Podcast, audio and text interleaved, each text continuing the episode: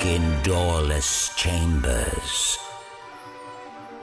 Where strange and frightening sounds echo through the halls. This is the Theme Park Loopy Podcast.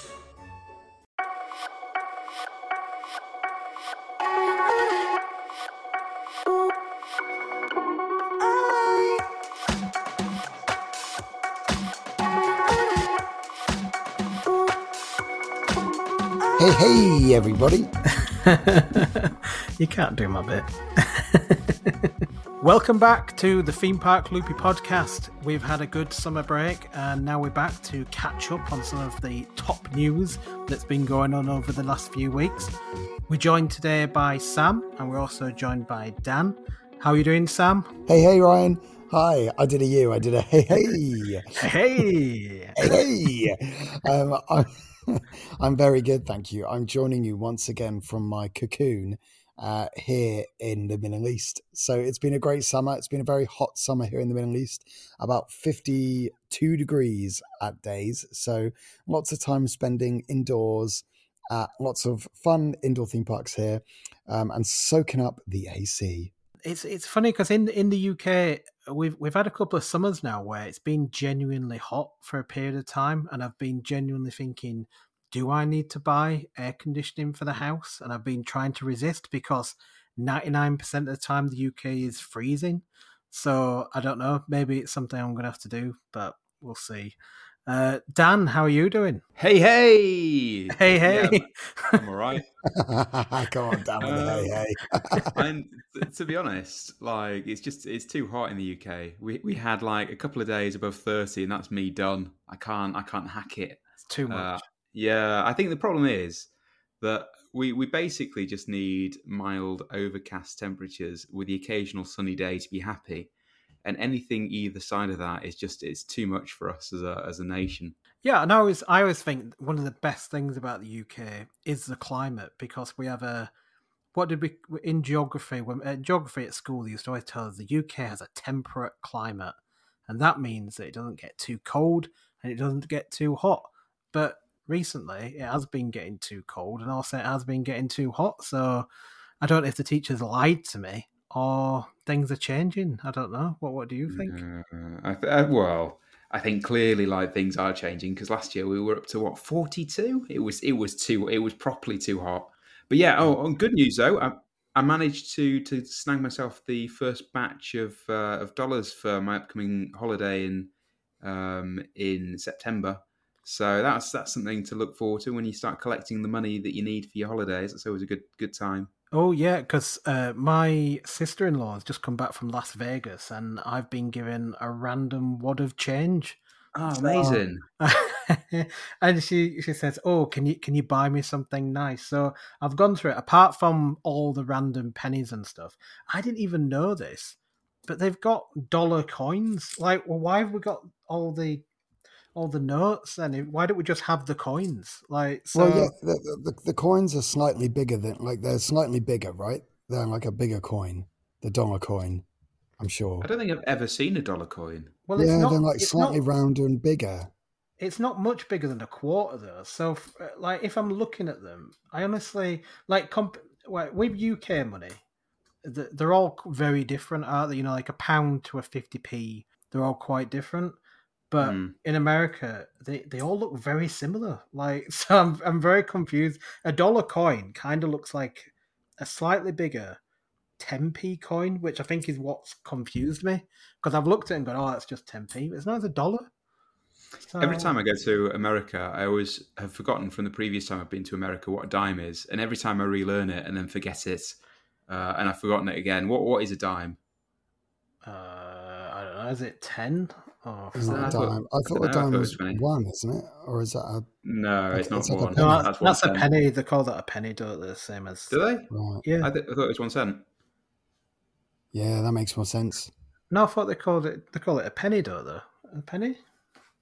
One so, cent? in conclusion, go out there, hope, hope for the best.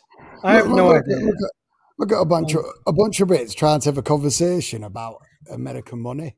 You know, I've just well, I literally Well, the thing is, I literally. I, lit, I literally have a pile of random American coins like right sat next to me at the moment. So I'm trying I- to look at them in the dark, and I'm like, I don't know what that is. I Um, thought you had a. co- I could hear some money ri- uh, jingling around, and I thought Yeah, I he's, thought- I he's just thought- flat out. it's- on that it's- it's He's wallowing in it like from Ducktales. I'm like Yes. Scrooge Mc, Scrooge McDuck with all these like random coins. I mean, This is so, now turning into ASMR, isn't it? With, a, Yeah. with Oh, yeah. Absolutely. yeah, yeah, yeah, yeah, yeah. So we could do theme park ASMR. Listen to the coins. Listen to the coins. The best thing to do with it though is is to dive in it from like a ten story building because that that Yeah. that's fine. That'd That's def- good. That'd definitely work if you Yeah, it tried that. You wouldn't hurt yourself doing that, would you? No, I think I think you would probably go extinct. And something that is potentially going extinct again. uh, oh, that- good transition. well, yeah. well, you kind of spoiled it there, but, but never mind. something that is something that is going extinct again is uh, dinosaurs at Animal Kingdom. Um, so, well, potentially, maybe. So, Disney once again have announced, but not really announced anything, but announced Blue Sky thinking of something, which looks like it's more developed than last time. So that's kind of interesting. So previously at D23, they said that Dino Land USA at um, Animal Kingdom over at Walt Disney World was going to become um, partly Zootopia potentially, but then mainly Moana. There was going to be like a kind of uh, Splash Mountain Moana type ride potentially. However, they've now come up with some more detailed plans, and I think the um, the guy who used to run Imagineering, he's come back again. He came back in March. I think Bob Iger brought him brought him back in. They've obviously looked at the plans, worked them up, and now they're saying Dinoland USA is mainly going to be an Encanto area. So that's going to include uh, an Encanto ride, um, and also uh, restaurant Restaurantosaurus is going to become a Colombian Encanto type restaurant, so that could be interesting.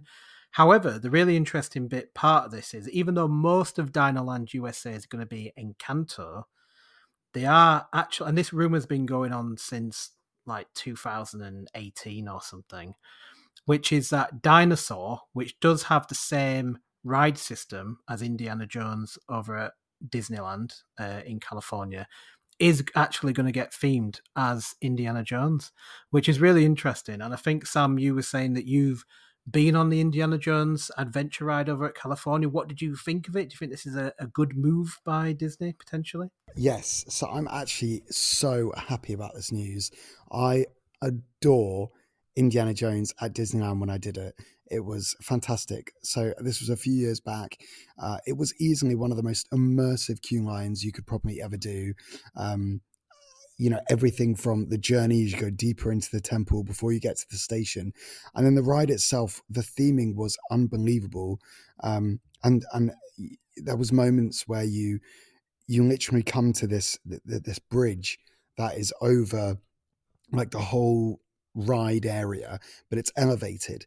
And it, it, there's so much depth. It's hard to explain but imagine you're going over a rope bridge and there's fire either side of you and there's all the you can see a ride vehicle flying around below as well underneath the bridge because you're on like a top story.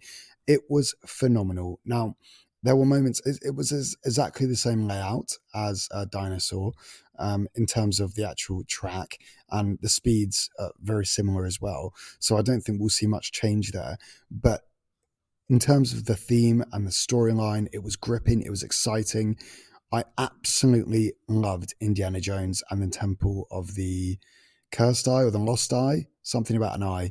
Um, I can't remember now off the top of my head. Cursed Eye, I want to say.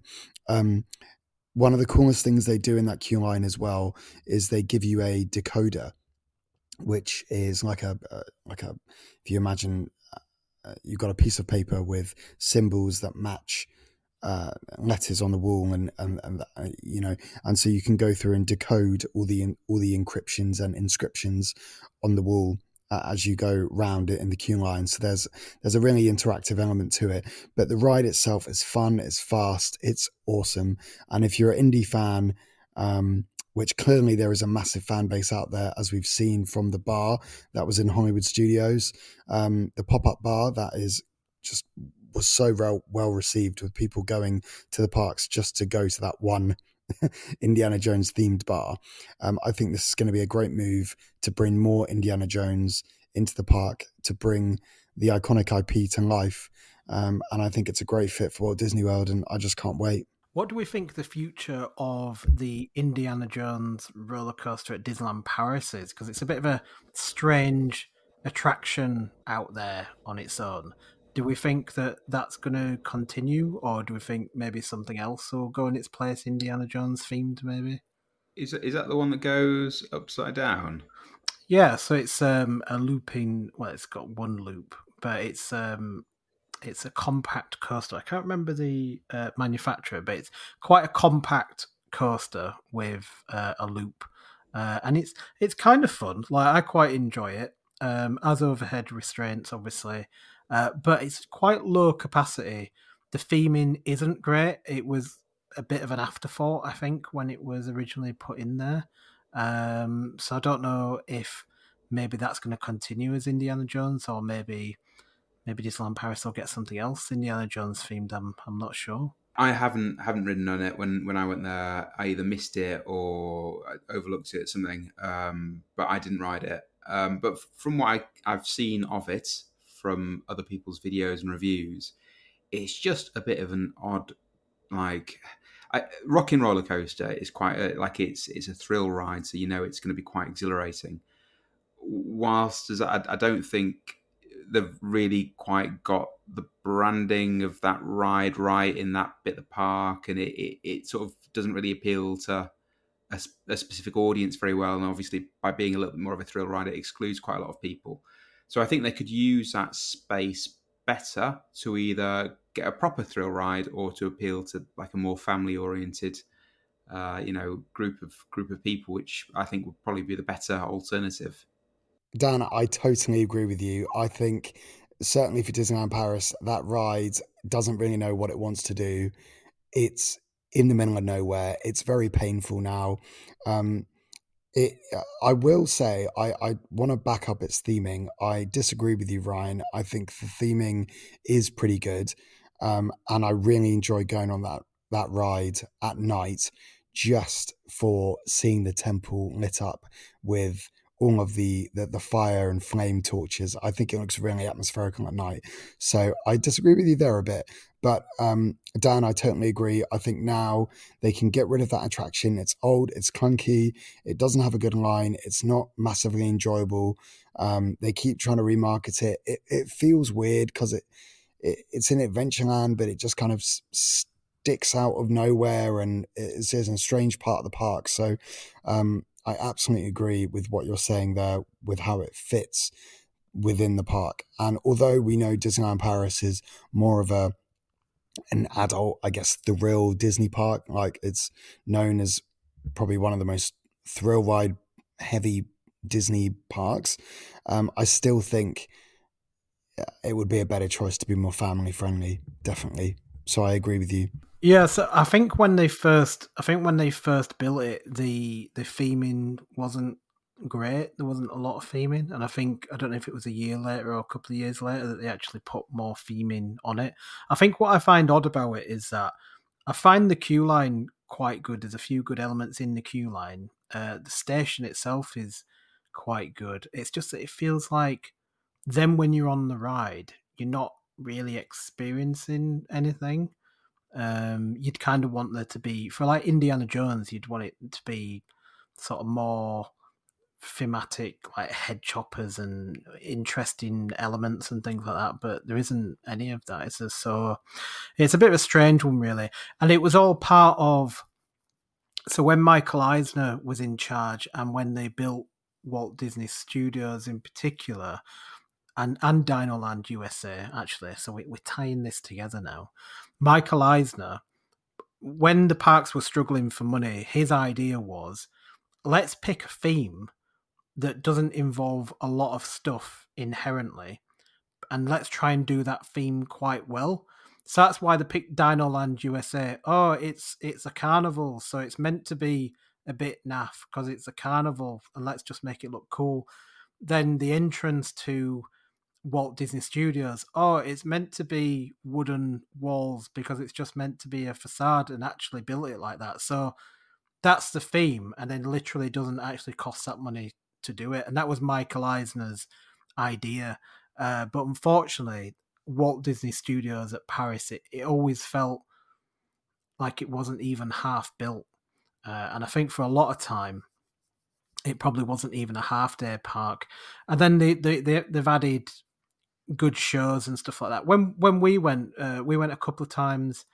Last time we went, we went a couple of times in 2019, and um, we went around Christmas last time, and we really enjoyed the shows. We went to a few of the shows, and it were really good. And we spent all day there. And the nighttime spectacular, they had surprise Mickey. Um, the other thing worth mentioning at Walt Disney Studios is that since they've updated Tower of Terror, that is now definitely superior to the version at Hollywood Studios. Um, that's really good since they've updated it. So I'm I'm really looking forward to when they finish with the frozen area. I think that's meant to be done sort of back end next year, as far as I understand. Uh, maybe summer next year. Um, so we'll probably be heading out again next year. So that should be good.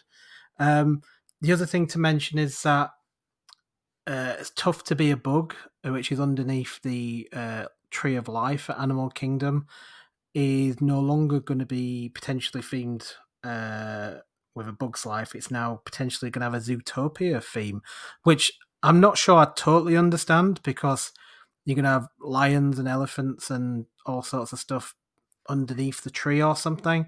So I don't know, like, how could they pull off a Zootopia theme, but being underneath a tree, like because there's all that theming underneath. It's meant to be the roots of the tree, and that's why there's bugs there. How could they possibly pull that off as a Zootopia theme? Do we think? Maybe they're like in the shade, hiding from the ridiculous Florida sun. yeah, that could work. That could work, could it? It's a weird choice uh, for Zootopia. I feel because Bugs Life fitted so well, but I understand that Bugs Life is probably now you know, older and not as relevant as it was to families nowadays. So I guess I don't even know what storyline they could do unless it was like it was a, a, new breed of creatures in the Zootopia world that lived underground, like it was a, a new part of the city they were building or something for insects, and then all of the, the your your famous characters from Zootopia uh, came to help or something and had little cameos that popped in, perhaps. But you're right. It just it does seem unless they're now just taking it away from the fact that you're underneath the tree and they're just making it a straight up just like a 4D movie theater, you know. But that kind of takes away the fact of being under the tree. And in in defense of changing it around a little bit, if you do take kids into into that show, there's like a 50-50 chance that a they'll love it or b they'll be traumatized for life. Uh, and there doesn't seem to be like any kind of middle ground between those two things. So I, I don't know may, maybe they could just swap it for something that would be less of a risk if you're a parent. Yeah yeah. Well let's see. Um it's a shame that tough to be a bug is potentially going to have to go but i mean a bug's life it's quite an old film now. Although I mean, there's probably more rides at Disney of much older films, but maybe it doesn't quite have the legacy as some other uh, properties do. Now, what's quite interesting is that there was an announcement at D23 Expo last year where they showed some blue sky thinking, what which they called Beyond Thunder Mountain. Uh, so, Magic Kingdom behind where Thunder Mountain is, near where Splash Mountain is they were talking about having an Encanto area then behind Thunder Mountain. However, obviously, if Encanto is now potentially going to go into Animal Kingdom, that means that they don't have a slot, they don't have something that's going to go in behind Thunder Mountain. Or there have been some rumors that potentially we're going to see a Haunted Mansion restaurant at some point, maybe there.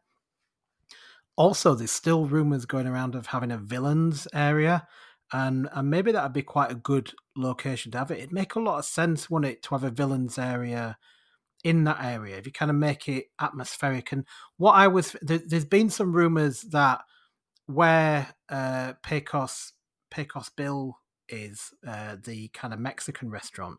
There's been some talk about that area becoming a kind of New Orleans area to fit in with you know the Tiana uh, re-theme of Splash Mountain. It kind of makes sense if they had a villains area because it could be, you know, in in uh, Princess and the Frog, there's quite a big theme around the, you know, the underworld, etc. And I wonder if you could go through the streets of New Orleans and then all of a sudden you kind of go into like a kind of Knockturn Alley kind of place, which then takes you into the underworld, which then takes you into this villains area where which is holding these Disney villains. So it, maybe it could have some potential. I, I'm not as keen as villains being linked to Haunted Mansion because I think even though haunt, I think Haunted Mansion from Walt Disney's perspective, I don't think it was ever meant to be something sinister. It was kind of meant to be spooky fun. I think. I think originally Haunted Mansion was meant to be um, what did he call it? A museum of the weird or, or something like that. That was the original idea. I don't think it was ever meant to be really scary. It was meant to be kind of spooky fun. So villains linked in with that don't make a lot of sense, but villains linked in with a darker side of Princess and the Frog maybe that could work. So, what what do you guys think about that idea? I don't think personally that Haunted Mansion is particularly scary, um, and I, but I don't think it, even the ride feels scary. I, I feel like it is still spooky fun. There are darker moments, but I think it still encapsulates what the original ride was. Um, but I see what you mean. You could do. I think there's it's the other side, isn't it? That's what um, Doctor Facilier always sings about is going to the other side. So maybe you could go to the other side, uh, and yeah, and as you say, experience all the other villains. Um, although I really do like the idea of there being a, a haunted mansion restaurant. I think you know with the new movie coming out and uh, everyone getting excited about the Hatbox Ghost, I feel like similar to Pirates of the Caribbean you know, the Haunted Mansion has its own kind of fan base and legacy based on the original story of the attraction. And I think if Disney continue to home in on utilizing classic attractions like they did with the Jungle Cruise, like we've seen, for example, on the Disney Adventure, um, if you've, or sorry, Disney Treasure, uh, if you've seen the announcement of that, um, then that's the DCL's new ship. They've done a new Jungle Cruise restaurant on that, and fans are going wild because ultimately Disney fans like things and expansions based on classic Disney stories and attractions that are timeless. And so I think it's it's a much I think it would be a really smart choice for them to do the restaurant um, personally based on Haunted Mansion and continue that story that you know people have known and loved for years so from from my perspective, I think uh, like a haunted mansion restaurant would be brilliant. They should definitely do that. The theming they could get in there would be absolutely top notch.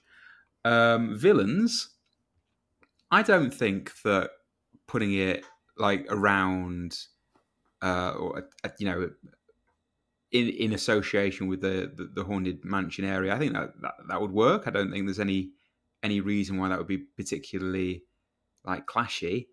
Um, at the end of the day, like nothing that Disney do are you know overly scary. So none of it's none of it's more than just you know a bit of fun. So I don't think there would be a, a clash of brands between the two kind of you know the, the two kind of experiences, uh, and they need to stick it somewhere, and that's the only that would be the only place in the park where it would make any sense at all.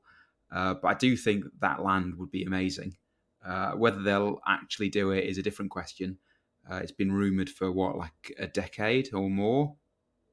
Yeah, it's yeah, and and obviously there's been the talk about having the Dark Kingdom, um, which I don't think was ever really a rumor. I think someone just made that up, but I think a lot of people latched onto it as a whole new park. I don't think it'd work as a whole new park. Villains really, but if you're looking at somewhere like Epic Universe, they're they're obviously dedicating a large area of their park to classic monsters, which looks really, really good. So it'd, it'd make a lot of sense if Disney if Disney part of Disney's way of um you know say, you know trying to compete against Epic Universe is that okay you've got a classic monsters area so we're to have a villains area in Magic Kingdom and and so on.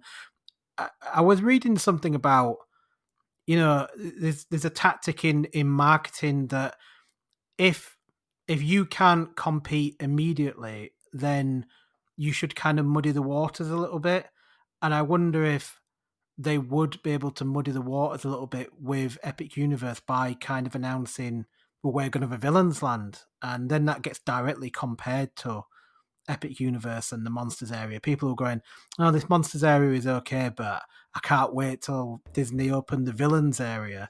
You know, and that may be part of what they're thinking. Maybe that's going to be a tactic. I don't know. I think, like we've mentioned before, they'll have to figure out a way to compete somehow. Uh, and yeah, I think that would be a good a good opening uh, sort of volley against uh, Epic Universe. How's that part coming, by the way? What's the what's the latest updates from it? Yeah, it's pretty much um, pretty much full. The rides are fully well. The the coasters are fully vertical. I think someone said it's pretty much seventy five percent done. Um, there's still a lot of the infrastructure and some of the buildings to finish, and the hotel. Uh, last time I checked, wasn't anywhere near done. The main hotel.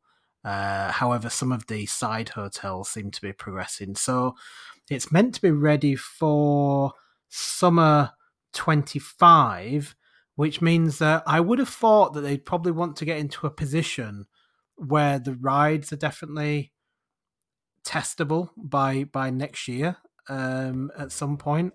Um, and then it's a matter of everything else, like they're getting all the uh, vegetation in and uh, you know, getting all the theming uh, finalized and things. But it seems to be going really well. A lot of people have said it's going so well they could probably open it next year, but I'm sure there's a lot more to do than what we're just seeing. Um, there'll be a lot of, I, I think, because it's a, also because it's a totally brand new park. So if I were if I were Universal, if I was opening a totally brand new park, I would want if I was aiming for summer 2025. Well, to, to begin with, I'd want to have it ready for the start of summer. And I would want to be in a position where the park is pretty much fully operational a number of months before we even open because you're going to have to get your staff used to the park, how it all runs. To need to see it all run live to see all the different snags you don't want to be in a position where you open it to guests and your staff don't know how to get around, they don't know how to operate certain things, they don't know how everything works because it because it's it's it's going to be so different to working at Universal. You can't just pull staff across and say, "Oh, off you go." It's a whole new it's a whole new thing. So they're going to have to be. I reckon the park will have to be in a position where it's almost ready by the end of 2024 for them to be able to get staff in there and get running like a park. And I wouldn't be surprised if we start seeing a lot of Universal stuff going down there and experiencing the park and maybe getting other people in there. And they'll also part of it is they'll probably want to attract a lot of staff from Disney as well, potentially. So they'll they'll want to kind of show it off a little bit and you know, why did you come and work for us? You know, and this is what you could be doing instead. So yeah, it seems to be going pretty well. so that's the long answer. It seems to be doing all right. And the exciting thing is is what people in the UK, people who are international, tend to book holidays a year or two in advance. So if they're wanting to attract people for you know not next year but the year after, they're going to have to start advertising it um, fairly you know fairly soon, probably next year at some point. So yeah, it's it's all coming together a bit. And the other thing is, Disney are going to have to really start thinking about what their dining offer is going to you know people in the UK and I think other parts of Europe as well go crazy or they used to go crazy for the free dining offer. Obviously we've not had that for a while but the Disney the Disney dining plan is coming back next year. Free dining hasn't been announced yet. We're not sure if it's going to happen. It'd make a lot of sense wouldn't it as part of that muddying tactic for Disney to announce a huge free dining offer for 2025. Um, so you know maybe that could be something that we're going to see. You know, if I if I was a betting person, I would say that Disney are really gearing up to offer something special for 2025 to muddy the waters a little bit?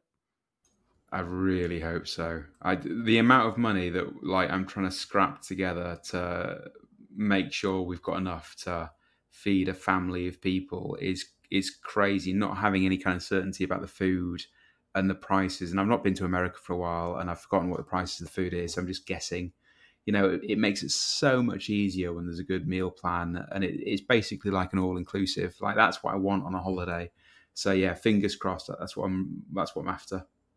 I think that's what the best thing was about the dining plan when it came back uh, in its iteration this year is that people are getting that all inclusive experience um, at Disney World. And I think you're both right, Ryan and Dan, in, in the sense of they're going to need to come out with something massive in 2025.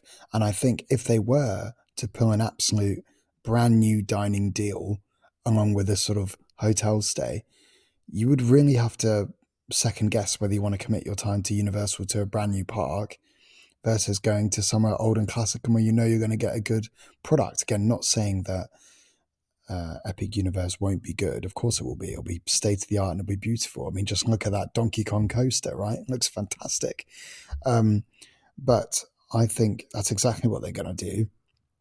Um, I mean, even now, Dan, you're you're saying about the the the, the pricing of um, the the dining plan, I completely concur. Um, and the, the, when I was looking for a potential trip in January uh, next year, the dining plan seems like the better option because if you look at the menus or the a la carte menus, you know, you're paying 20, 30, you know, sometimes 40 uh, dollars for a for a main plate of food for like an entree. So, but with the dining plan, it it just makes it easier. Um, not necessarily more affordable, but just makes it easier uh, because it's all there.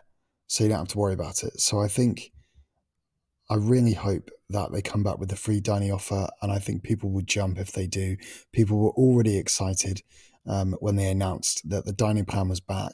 I think if they brought back in the free dining um, with a new exclusive offer, as you were saying, for 2025, I think people would really second guess whether they wanted to book an entire universal based stay.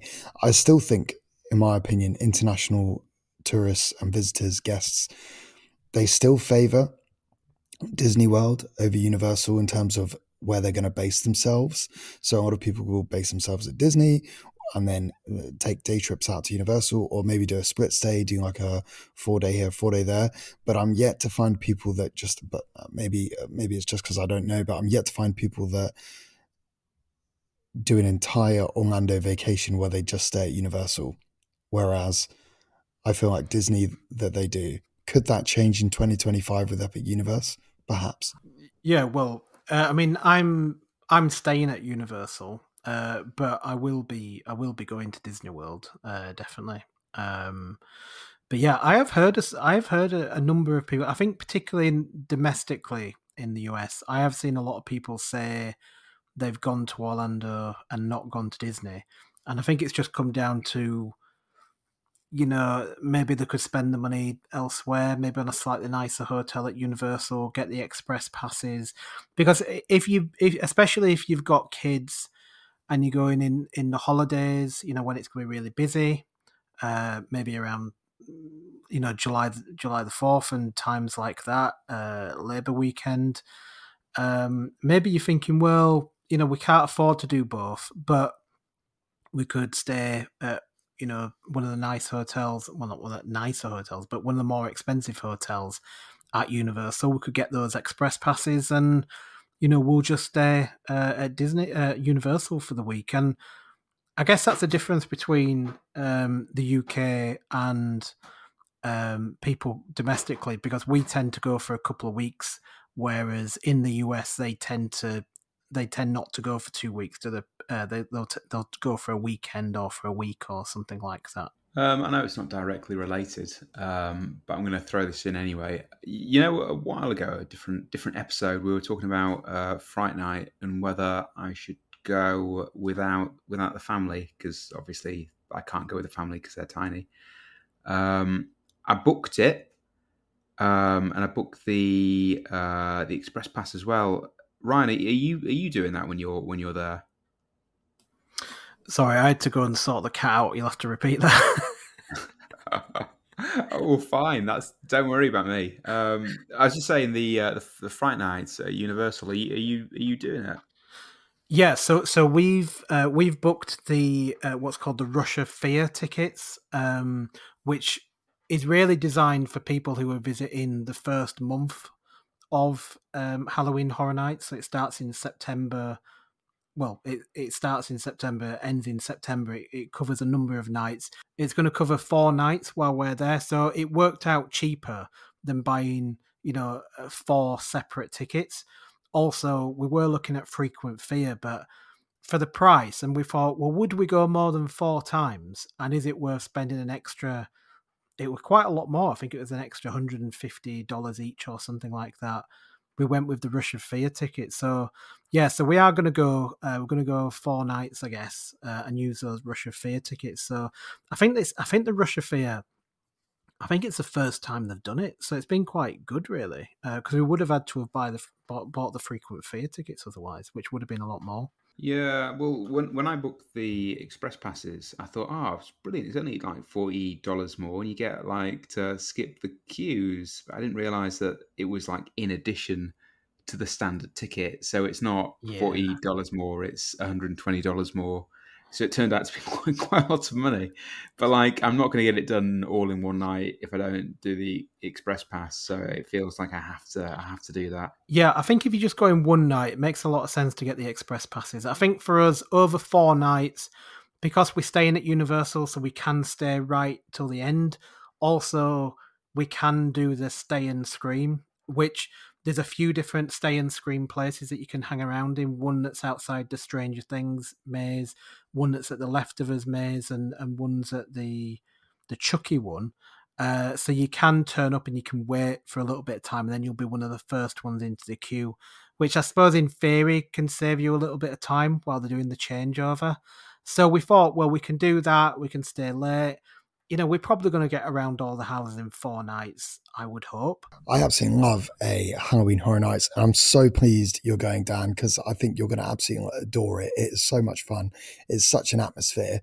Um, and yeah, good call on getting the express ticket. At least that means that you can guarantee that you'll be able to see everything. And, and, I yeah, the stay and scream. I would have to say my, my favorite location for that is the um the Irish bar. I think it's McGettigan's or Flanagan's, one of the two. Um, that's a and the whole atmosphere as the park switches over and it changes up and gears up is is great fun. Um, so no, I'm excited to know what you think, Dan. And uh, even because even the the atmosphere is electric as you walk around the park, and uh, yeah, you'll meet so many people in the queue lines and and uh, as you get spooky. So it's it's just it is really, truly another level of Halloween entertainment. Um, it's unrivaled. I don't think there is many other places that have the level of theming um, and the, just the level of atmosphere and chaos that's created. You know, really, it really is premium, and I love it for that reason. Um, so I can't wait to uh, to see what well to see what both of you think.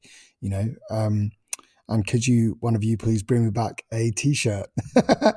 not joking. I was giving you the money. Joking, yeah. not joking. No, I, am absolutely. If, if you if you want anything whilst I'm out there, the this goes to Sam, not not anyone listening at home, because you know that Sam gets special privileges. But if you want anything whilst I'm out there, yeah, feel free to give me a nudge, and I'll I'll make sure it's packed for you, mate. Yeah, I don't. I mean, I don't mind picking up either, but I, I mean, I suppose the t-shirts are going to be available all the time, won't they?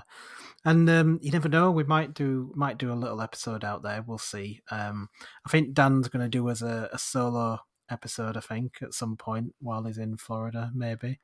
Uh, just I'll just get like a GoPro, staple it to my head, and just put it live and see what happens. Yeah, just you and Steph tell us how it's going and uh, if the kids are behaving or not. That's the main thing.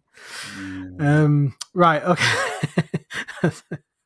right. That sounded like no, the kids are not going to behave. So. Well, the, the, kids are never going to behave. That's just it's not going to happen. Uh, yeah, it's, it's going to be an interesting one.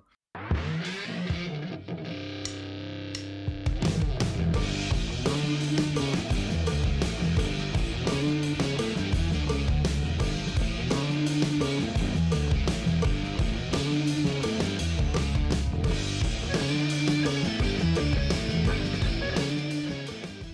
Okay, well, uh, before we wrap up, I've got another couple of things um, I wanted to quickly touch on.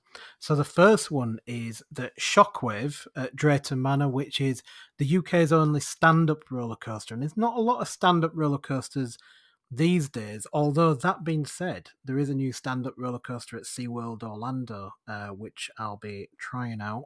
Um, it looks like what they're doing is they're going to convert it to a sit down roller coaster. And I think we talked about this a while ago that they would actually convert Shockwave to a sit down. And it's a bit of a, a bit of a genius thing by um, Drayton Manor is this actually because obviously the ride probably needs uh, a bit of a revival anyway, and making it sit down actually means that they can lower the height limit for the ride as well, which means that obviously as Drayton Manor are trying to go for this more family market, they're actually able to retain their signature roller coaster, but also make it more accessible to to families as well. So I think this is really good from Drayton Manor because I think another park might have just ripped the ride out and just left it as a a garden or something for a number of years. So what do we think about Shockwave becoming a sit down? I know that it's a shame that we're going to lose a stand-up coaster. I'm personally not that bothered. I, I don't really like it as a stand-up roller coaster. I, I didn't enjoy it. Um, what do you guys think about it? I'm. I think this is a fantastic call from Drayton Manor. Uh, look, it wasn't very comfortable anyway, standing up. Um, it was quite painful at times, especially going through the inversions. Um, so I think this is great. I think it fits the market they're looking for. Um, and, you know, as you say, it really is their iconic coaster. It forms a part of their logo, all of their marketing. You know, Drayton Manor is known for Shockwave, and I think it would be a it would be missed, you know, within the UK enthusiast community and certainly within the industry uh, as well. So, um, no, I think it's great, awesome, and a great way for them to keep keep the icon alive and going. And what a nice way as well for um, you know younger children or, or, families to experience perhaps their first you know their first proper thrill coaster to be the iconic shockwave you know? Again just making it more more accessible to families and just making it a more comfortable ride um, which i think was well certainly the issue when i went on it. I you know held my breath about three times because of the pain. Yeah i guess from my perspective, um, I I don't know because it, it's always you, either make a ride and you, you think it through and you deploy something that's very specific and because you're fulfilling a brief you, you can get an experience you're really proud of um, or you can keep it going sort of regardless and and try and try and you know try and keep things running as as best you can. But ultimately, at the same time, most of these parks only have limited space. Um, so if if they decide to keep a ride going, uh, it might be the at the expense of potentially a future a future ride. Um, so, like on the one hand, it's always nice to see a ride going, and I understand that you know it's probably cost advantageous to, to do it that way, and that way they can you know they can keep a lot of people who like the ride happy um, but on the other hand you know potentially if they use that space properly they could get a dedicated ride space which really fulfills a brief and really makes you know its audience extremely happy it's it's nailing what it's designed to do which i don't think you know changing a ride at this point in its life cycle will will really do um so yeah i'm, I'm happy it's still going i think possibly they could use the space better if if they started from scratch. But I guess that's always going to be the the case, isn't it? Yeah, I'm going to be really interested to see it. it it's a pretty short ride though, um, which means that yeah, it's it's still quite accessible to to families. But it would have been a shame for it to go. So I'm really glad that it's staying. Um, the final thing I just wanted to touch on then was that Blackpool Pleasure Beach have announced their season passes for 2024, and um, they've done something a little bit different uh, than what they've done pr- previously. So they've announced their platinum pass for 2024. Platinum pass just basically means that's our top tier season ticket that gets you in all the time. Um, that's going to cost 139 pounds for the year, which I think's a really good price. You know, because you only need to, you probably only need to go like uh, five times really to start getting your money back. Um, and if you're staying there over a long weekend, you're going to do most of that in in one trip. Um, so that's pretty good. They have a hot ice show season pass for 2024 for 120 pounds. I'm not sure that that'll sell like hot cakes, but um, or hot ice cakes. Uh, but um, you know, there is, you know, it's a good show. A lot of people uh, really rave about it, but I think you'd have to go a few times to spend that. But yeah, I mean, people will be interested in that. But the interesting bit, what they have done is they now have seasonal season passes. Um, although, um, yeah, so they've they've they've released one for 2023, so for this year, which is going to be an autumn season pass 2023. That's going to be 99 pounds. That covers any day throughout October and weekends in November. Also, that includes uh, Journey to Hell as many nights as you dare. Uh, Journey to Hell is their Halloween event that they do.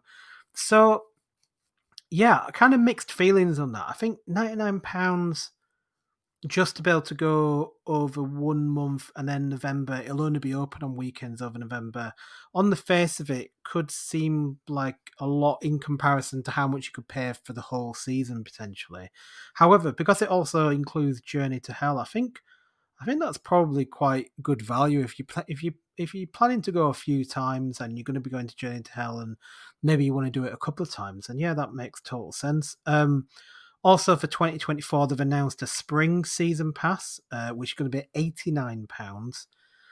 This is a bit of a weird one because it's visit any day from 29th of March to 31st of May, but I think they actually open from the 2nd of March. Yeah, so they open on Saturday, the 2nd of March. So it's a bit of a strange one that it doesn't actually include opening weekend. Um, because I think there would have been quite a lot of people tempted to to buy it just for well, might as well get it for the opening weekend, you know, because we'll be there a couple of times, and then I'm sure we'll be there again in next month or so. So that's a bit of a weird one. And then they've also announced a summer season pass for 2024, which is also 89 pounds and that's visit any day in July and August 2024. Which to me is probably probably the best value one is probably summer because obviously the kids are going to be off school.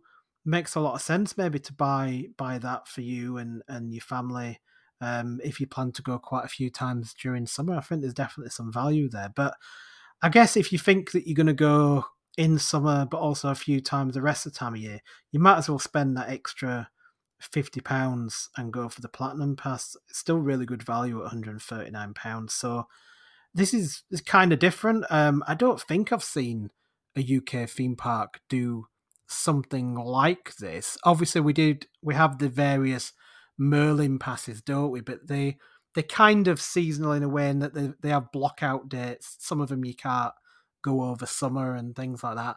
But this is this is quite different, being so specific to a particular period in time. Do you think these are good value, and, and do you think people will buy them? Did you say Ryan? Sorry, it was you. You said it was a hundred and how how much was the platinum for all year? Yeah, so the full year for 2024 is 139 pounds. Right.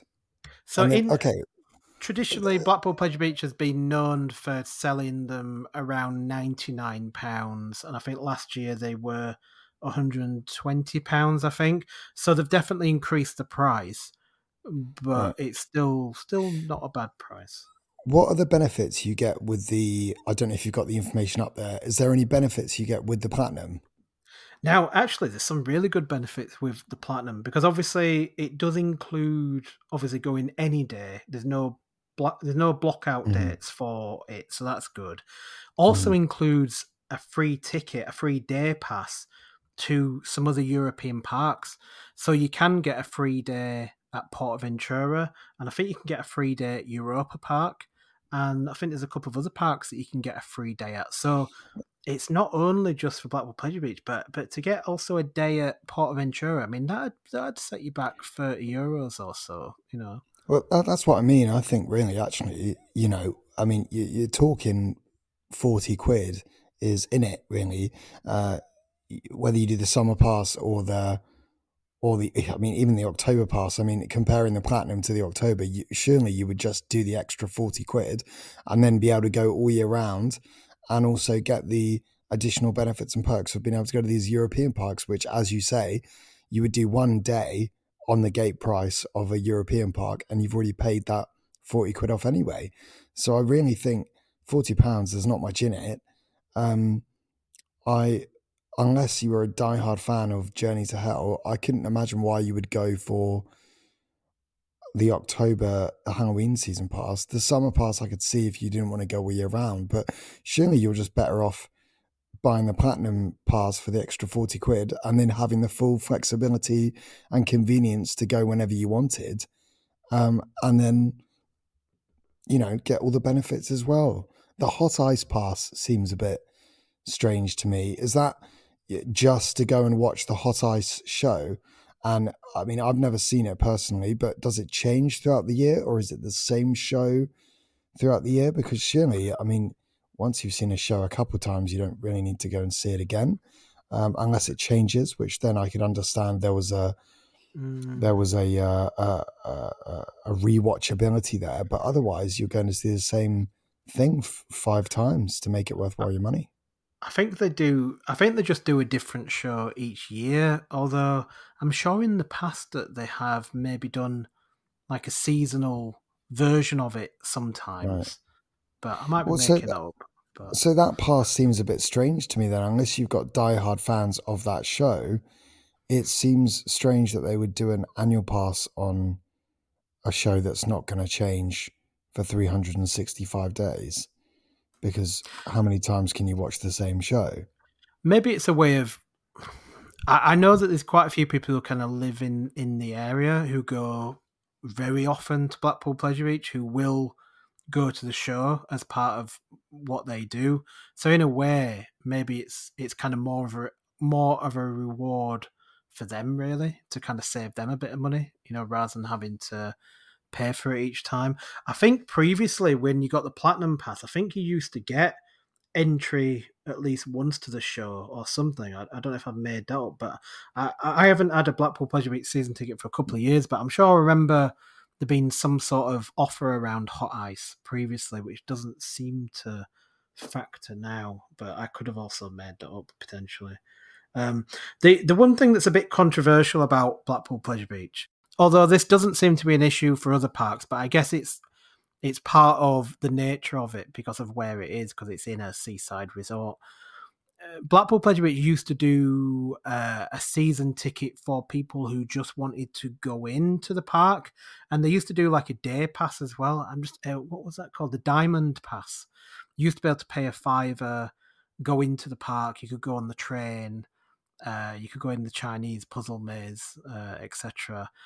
Um, and they they did actually do a diamond season ticket, and I'm sure it was something like twenty pounds or something for the year. Um, and I think they should bring that back because there are a lot of people who go to Blackpool who then the, you know so if you take like a family to Blackpool, they, they their kids really want to go to the pleasure beach, but the adults aren't as bothered about it. You know, they're not really into theme parks, but we're in Blackpool. We're we're a captive audience because we you know we stay in the night or we stay in the weekend. So it's not like we're going anywhere else. So if the kids really want to go to Pleasure Beach, then great. I think the adults should have an option to be able to pay to uh, not participate on the rides, but maybe just pay a kind of nominal fee to, to go in and, and to be able to go on the train or or whatever. I do think it's something that Pleasure Beach should do. I mean, the argument has always been, well, Alton Towers don't have a ticket for you know non-participants and and so on. Um, but I just think Blackpool's a little bit different, uh, and I think they should they should do it. Maybe it's a capacity thing. You know, they don't obviously they don't want to have the park full of people who have only paid a fiver to go in, I guess. But if I had a family, and so if I've paid, say, me and my wife, if we take some kids in, um, me and my wife pay a fiver, the kids go on the rides, we're probably going to go to a restaurant, we're probably going to go to a bar, we're probably going to go and spend some money. So it all starts to add up. But if if I'm faced with, well, no, actually, you've got to both spend forty pounds to go in, plus forty pounds each for the kids. It's starting to get expensive, and you're starting to think, actually, I, I'd rather just take the heat from the kids that we're not going, rather than spending all that money. We'll go and do something else, uh, and hopefully they'll forget about it once I buy them an ice cream and take them into the arcades or something. So I genuinely think that Pleasure Beach lose business uh, by not doing that. So I don't know if that's just just me, but I honestly think that Pleasure Beach are missing out on something, not offering that kind of entry option. Yeah, so I, I wouldn't take advantage of any sort of uh, season passes because when when Steph and I book to go to, to Blackpool, we just book a like a, a an overnight. We we have a day in uh, in the pleasure beach and then we're, we're off. And the reason we do that is because there's not a lot of reason to hang around. It's quite expensive. Uh, you can't just walk around the park um, without without getting a full a full ticket price. So and and if we if we go for a season pass obviously we're we're, we're going to be in it for more than a couple of days which is all we're going to use all year. Uh, so that doesn't make any sense for us so the fact they don't have that option sort of excludes some some holiday options for us, and I'm sure it does for a lot of other families. Um, but I guess if you are if you're close to uh, to Pleasure Beach, then a season pass makes sense. Uh, I guess that excludes the majority of people, though, because I can't imagine everyone's local to Blackpool. I'd like to go back to Blackpool. I was just thinking that I haven't been since um, our trip in 2020. Gosh, what was that now? Three years ago? Been a while, and uh, well, do you know what, Sam? I'll buy you a hot ice season pass. oh my goodness! I'll get Imagine. one for you for your birthday. happy bir- happy birthday here, Sam. I know what I got you. I got your hot ass season pass. Enjoy that. All right. Go and get your ticket. Go in there, son. Go on. Get your go and get your hot ass. Well, you know, I, I honestly, I think I'd like to go back. that's that's a soundbite right there. I, it I, definitely is. I'd I'd like to um I'd like to go back to Blackpool actually because I still haven't done Passage of Terror, um, which I'd like to do, and I'd just like to go back and experience it and do Valhalla and see it all and and just yeah, soak it up again. I never, I was only there, we were only there for like one night. So I feel like we didn't get to do any of the kind of the bits in the surrounding area, but I swear there was more attractions and things to do. Um, so I'd quite like to go back at some point. Yeah, I think um, because we, we've. I'll have to let we, you know when I come back. Yeah, because we kind of visited during the the special times, didn't we? Um, so we we got to go did we go up the tower? I think didn't we? But yeah. we couldn't go yeah, in the did. ballroom, and we couldn't go in the dungeons, and passage wasn't open either, and it was all a bit weird, wasn't it? It was all kind of mask times, wasn't it? Um, mm. So yeah, it would be good to do it during normal times. Although saying that, we still managed to go to Wetherspoons and drink like pitchers of cocktails, and apparently that was fine. So yeah, we did. I do remember that. We took a break from the park to then go and drink in Wetherspoons and had about three jugs, and then went back into the park. And I remember being, I remember thinking to myself, I've never been like sort of slightly tipsy slash drunk in a in a park, but there we were. We're having a great old time. And I knew I feel increasingly like I, I missed out on a trip here. You did, and then and then Sam had to finish his vlog, and he was like, "I don't know, don't know what I'm going to do. I've got to finish the vlog." it was all slurred.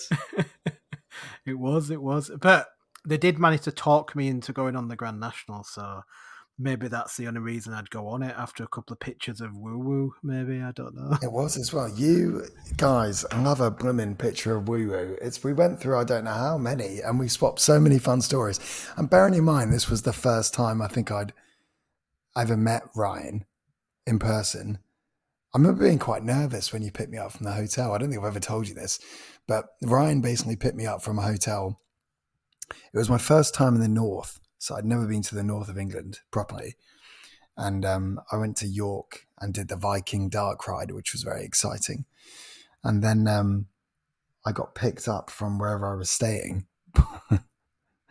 by by the two of them and I hopped in their car and I thought, I don't know this man. You know, I've just I've met him online and through the recording the podcast, but for all I know, you know, he could be someone quite dangerous for all, you know what I mean? but I just trusted and just hopped in the car and off we went. It was great. They had experiences driving and, and realised he was extremely dangerous. yeah. uh, but no, in, in, all seriousness, whenever Ryan picks me up from hotels, I'm I'm very nervous.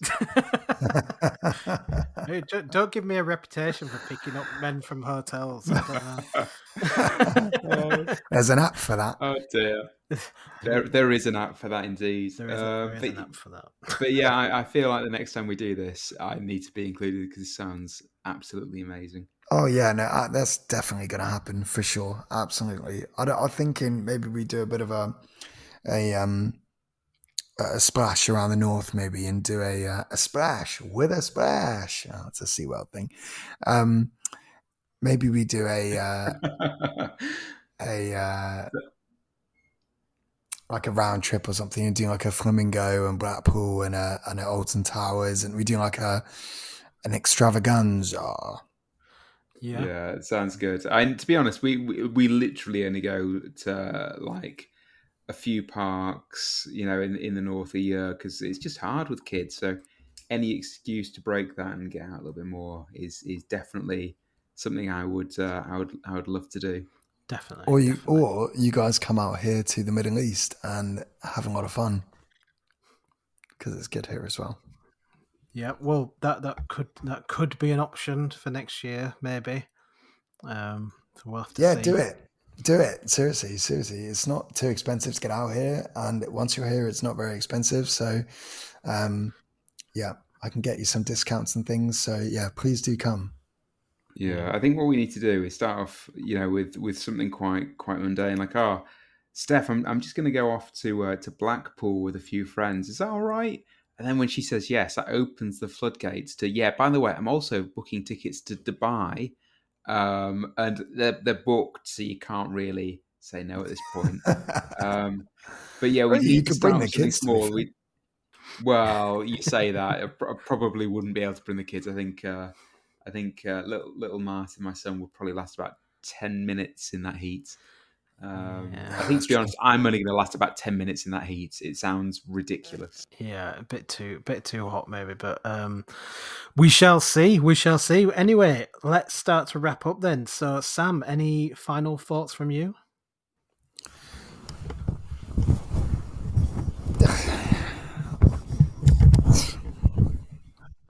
Right, right. My final thoughts are: don't try and. Rec- Final thoughts are don't try and record a podcast um, when your laptop is overheating and you're under a cocoon.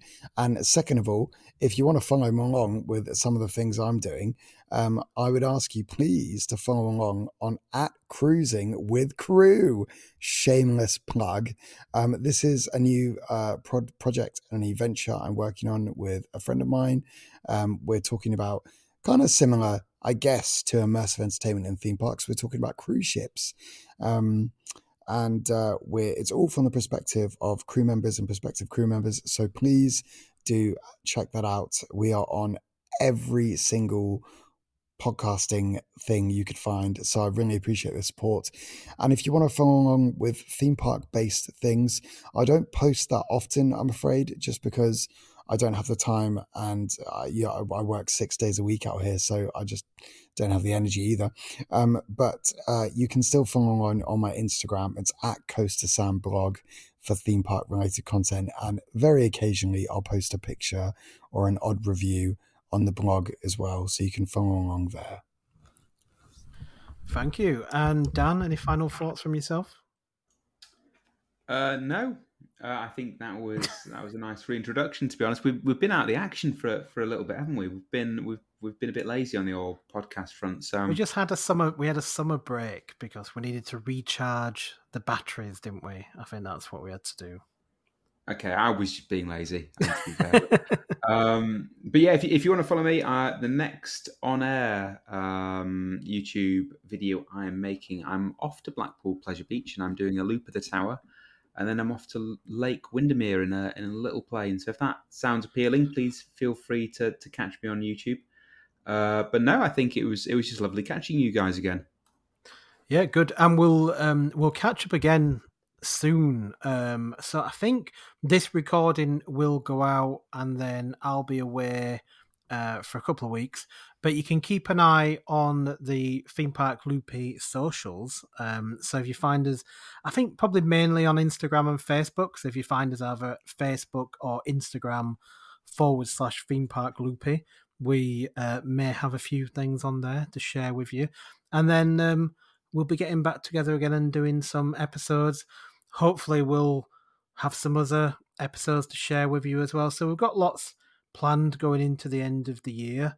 Um, and then I'm sure there'll be lots to talk about for next year as well. So it just it goes on and on and on, doesn't it? But just want to say thank you for all your support. The last episode that we did that I put live was UK versus European parks, and that seems to have done really well. So maybe that's caught the imagination a little bit that debate. So we might have to pick that up again in the future. Um, so we'll have to see. But anyway, thanks for joining us, and we'll see you again real soon.